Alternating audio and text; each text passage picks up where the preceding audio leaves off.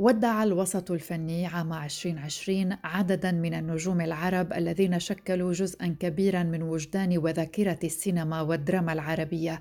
سنبدأ مع ماجدة الصباحي أو مجدة التي عرفت بصوتها العذب والمميز. سنستمع إلى هذه السطور بصوت الزميل سامي زرقه استيقظ الوسط الفني على نبأ وفاة الفنانة الكبيرة ماجدة الصباحي عن عمر ناهز 89 عاما بعد سلسلة حافلة بالنجاحات الفنية المختلفة حيث جسدت الصباحي خلال مشوارها الفني شخصيات مختلفة منها السياسي والاجتماعي والرومانسي. كل ما نجيب سيرته تقولوا لنا ده راجل. يعني الراجل بس اللي من حقه يتصرف زي ما هو عاوز. أيضا فارقنا السنة الفائتة الفنان إبراهيم فرح. أنا إبراهيم فرح ممثل مصري. كان لي أعمال منها شيخ العرب همام الرحايا الخواجة عبد القادر. هنكذب لو قلنا ما بنحبش آه، جراند أوتيل الطبال أفراح القبة. يعني كم من الأعمال قدم الفنان إبراهيم فرح مسيرة من الأعمال الفنية الناجحة واستطاع من خلال الأدوار التي قدمها في الدراما أن يقضي على المعتقد الخاطئ بأن بطل العمل وحده هو من يشكل الشكل العام للعمل الدرامي والسبب المباشر لنجاحه. نادية رفيق أو الأم الحنون كما كان يحلو لنجوم الوسط الفني في مصر تسميتها. لا تزعلي نفسك يا حبيبتي. يا سلوى يا بنتي. ده انت ياما جالك أحسن منه. النبي ما حد يعرف الخير فين يا حبيبتي. الجواز اسمه ونصيب يا ضناي بقى معقول؟ تتجوزي واحد كان متجوز واحدة تانية. وأب الابن من واحدة غيرك ده انت تستاهلي أحسن من كده بكتير. يا ماما ولد مفيش أحسن منه في الدنيا.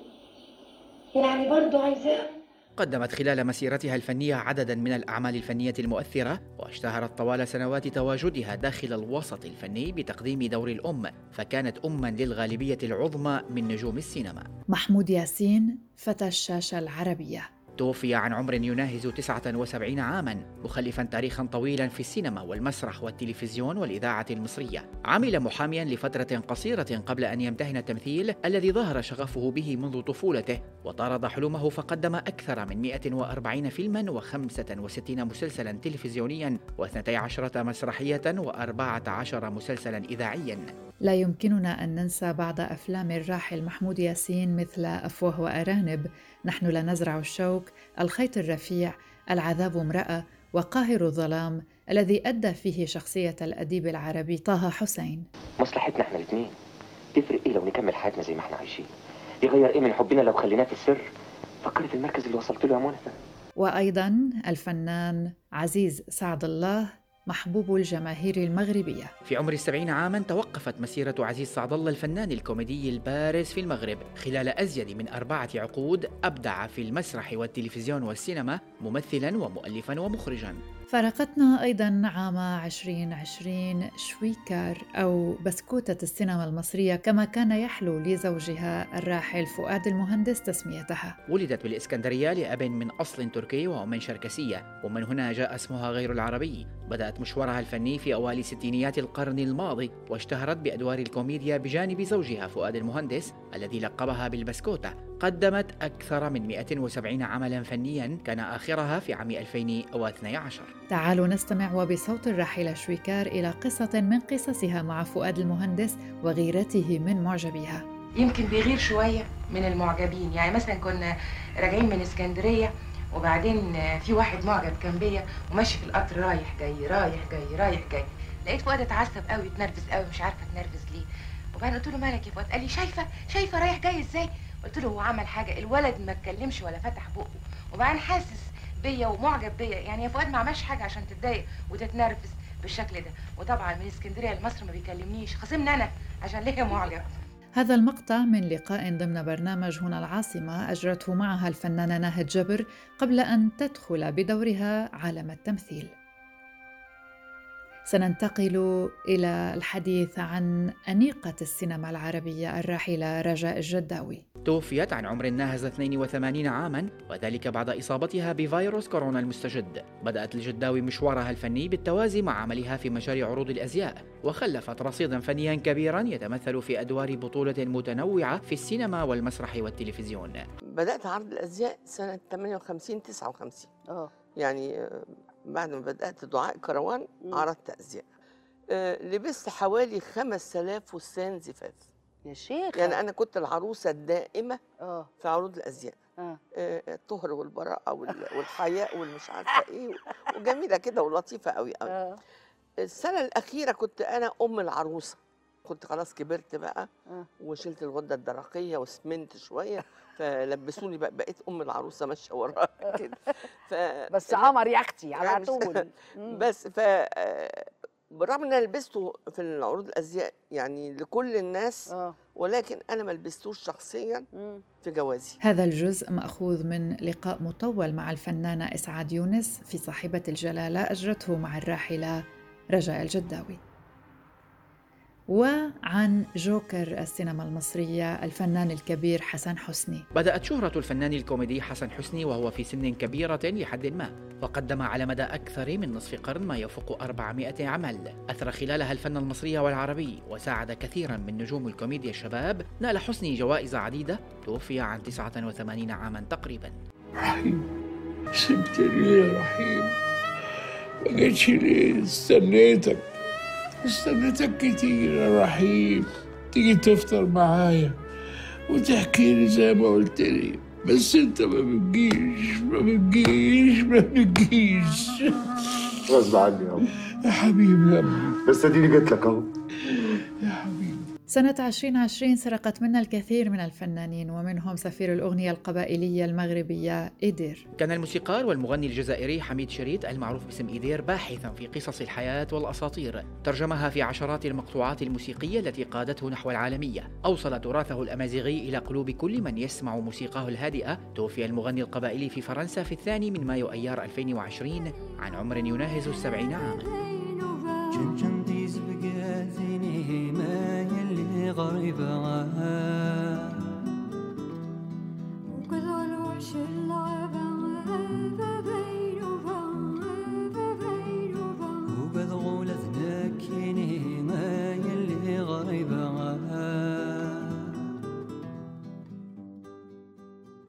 أيضا فارقتنا السنة الفائتة شقراء السينما المصرية الفنانة الكبيرة نادية لطفي. اسمها الحقيقي بولا محمد شفيق والدها مصري وأمها بولندية. اكتشفها المخرج رمسيس نجيب وقدمها في فيلم سلطان واختار لها اسم نادية اقتباسا من شخصية فاتن حمامة في فيلم لا أنام. أثرت نادية لطفي مكتبة السينما العربية بأعمال عديدة توفيت في القاهرة عن عمر ناهز 83 عاما. ربنا ما خلقش حد من غير قلب. وسلطان ده لازم قلبه كبير. أنا متأكدة إنه راجل طيب والناس هما اللي دفعوا لي الاجرام هذا مقطع من أول فيلم لها فيلم سلطان الذي اكتشفها حينها مخرجه بولس رمسيس عام 1959 ومن بعده حملت في رصيدها 75 فيلما سينمائيا. ومنها الناصر صلاح الدين من إخراج يوسف شاهين والأب الشرعي آخر أفلامها قبل اعتزالها وأيضا لا ننسى فيلم قصر الشوق ودورها الأشهر زنوبة.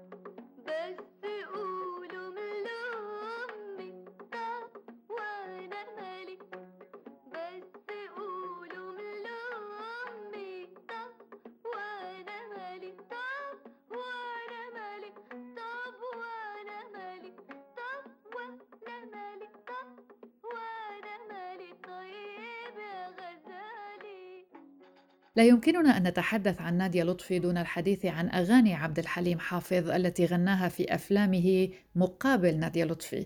أربع أغاني فقط قدمها العندليب أمامها. ثلاث أغاني منها في فيلم الخطايا. أغنية مغرور من كلمات الشاعر محمد حلاوة وألحان محمد الموجي وأغنية الحلوة من كلمات الشاعر مرسي جميل عزيز وألحان كمال الطويل وأغنية قل لي حاجة من كلمات حسين السيد وألحان محمد عبد الوهاب. وبعد سبع سنوات من لقائهما الأول جمعهما فيلم أبي فوق الشجرة ولأنها لم تكن حبيبته في الفيلم. بل حاولت ذلك غنى لها أغنية واحدة فقط وهي أغنية جانا الهوى جانا من كلمات محمد حمزة وألحان بليغ حمدي. جانا الهوى جانا ورمانا الهوى أما آخر من غيبه الموت من الفنانين سنة 2020 فقد كان المخرج والممثل السوري حاتم علي إثر أزمة قلبية ألمت به في القاهرة يوم الثلاثاء الماضي التاسع والعشرين من ديسمبر 2020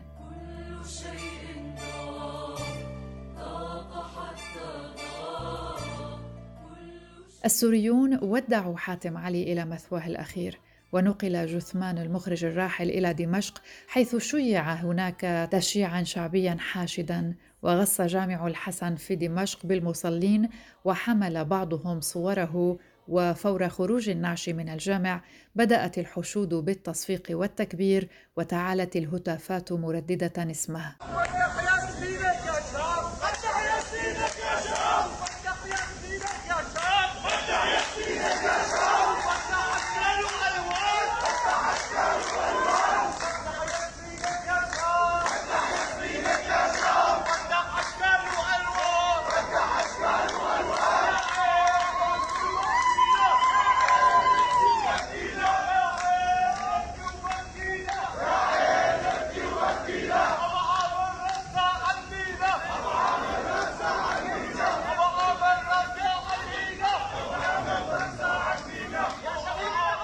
وسارت عشرات السيارات في موكب التشييع الذي جاب شوارع دمشق قبل أن يصار إلى دفنه في مقبرة باب الصغير.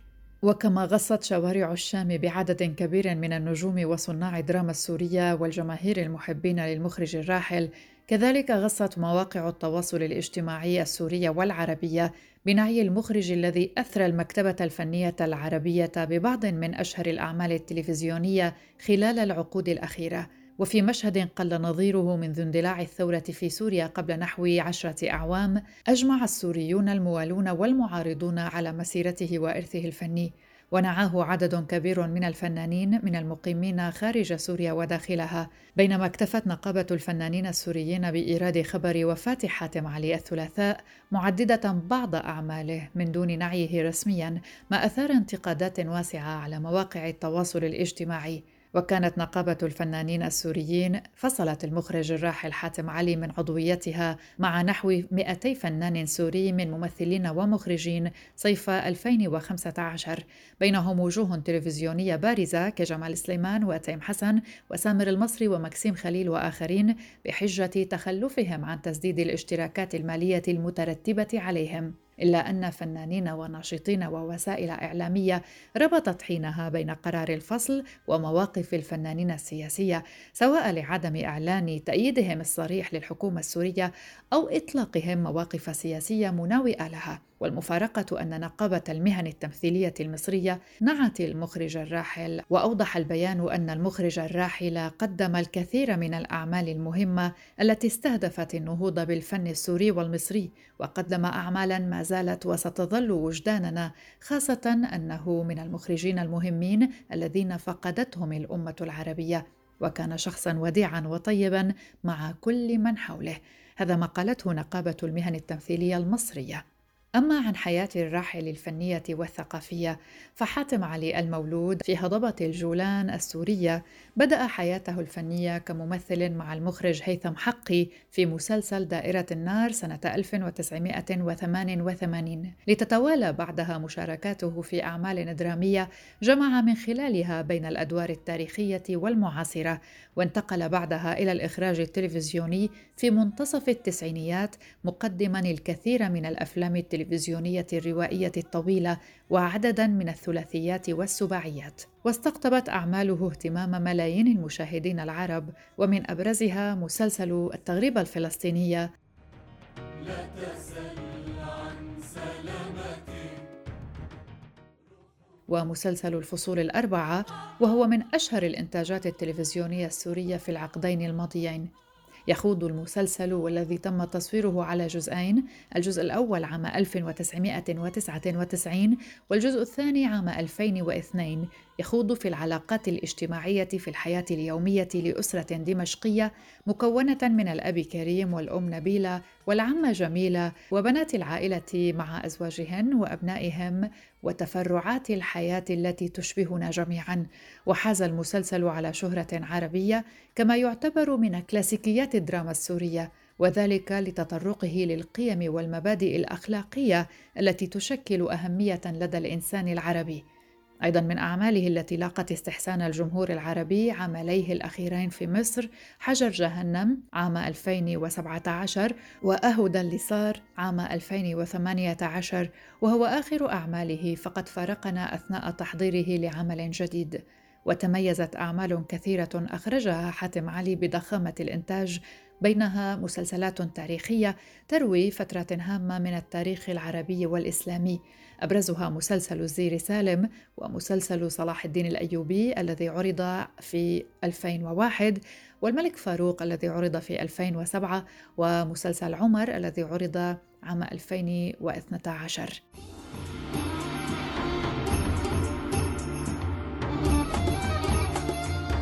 من أهم ما قدمه هو مسلسل الزير سالم الذي يعد نقطة تحول في مسيرة المخرج حيث كان سببا في ترسيخ اسمه كأحد أبرز المخرجين العرب كما نجح حاتم علي من خلال الزير سالم بربط المشاهد العربي بالأعمال التاريخية ووضعها في مكانة منافسة للأعمال الدرامية الأخرى. وسنتوقف أيضا عند مسلسل الملك فاروق الذي عرض عام 2007 والذي جسد حقبة حكم الملك فاروق الأول آخر من حكم مصر من أسرة محمد علي ومؤسس مصر الحديثة. وحصد المسلسل ست جوائز ذهبية في مهرجان القاهرة للإعلام العربي ونال عنه المخرج حاتم علي جائزة أفضل مخرج. أيضا من الأعمال التاريخية التي أخرجها علي الرباعية الأندلسية أو رباعية الأندلس وهي سلسلة تلفزيونية تاريخية سورية من إخراج الراحل حاتم علي وكتابة وتأليف وسيناريو وحوار الكاتب وليد سيف وتحكي قصة الأندلس منذ فتحها إلى سقوطها. بنيت السلسلة على أساس أربعة أجزاء أنتج ثلاثة منها ولم يفرج عن الجزء الرابع إلى اليوم لأسباب مجهولة. أول جزء منها هو مسلسل صقر قريش وتم إنتاجه في العام 2002 ويحكي سيرة عبد الرحمن الداخل. اكتفى المسلسل بلمحة بسيطة عن فتح الأندلس وعهد الولاة فيها بإشارة سريعة. الجزء الثاني هو ربيع قرطبة وتم إنتاجه في عام 2003 ويحكي سيرة الحاجب المنصور محمد بن أبي عامر وطموحه من رجل فقير بين العامة إلى حاجب الخليفة وحاكم الأندلس فعليا. كذلك أشار إلى عهد عبد الرحمن الناصر مختصرا في خمس حلقات وفي الحلقة الأخيرة أشار إلى عصر ما بعد الحاجب المنصور وتم التصريح إلى قيام ممالك الطوائف. ثم انتقلنا إلى الجزء الثالث وهو ملوك الطوائف وتم إنتاجه في عام 2005 ويروي قصة عصر ملوك الطوائف في الأندلس مركزا الأحداث على المعتمد بن عباد كشخصية رئيسية. كذلك يركز على قصة دولة المرابطين وسيرة يوسف بن تاشفين. يذكر أن حاتم علي حاصل على إجازة في الفنون المسرحية من المعهد العالي للفنون المسرحية بدمشق قسم التمثيل عام 1986 ومتزوج من الكاتبة السورية دلع الرحبي. وهما للأسف كانا مقيمان في كندا في السنوات الأخيرة. وقد شارك هناك في بطولة فيلم من إنتاج كندي يحكي قصة عائلة سورية وصلت إلى هناك لاجئة وتحدت الظروف الصعبة.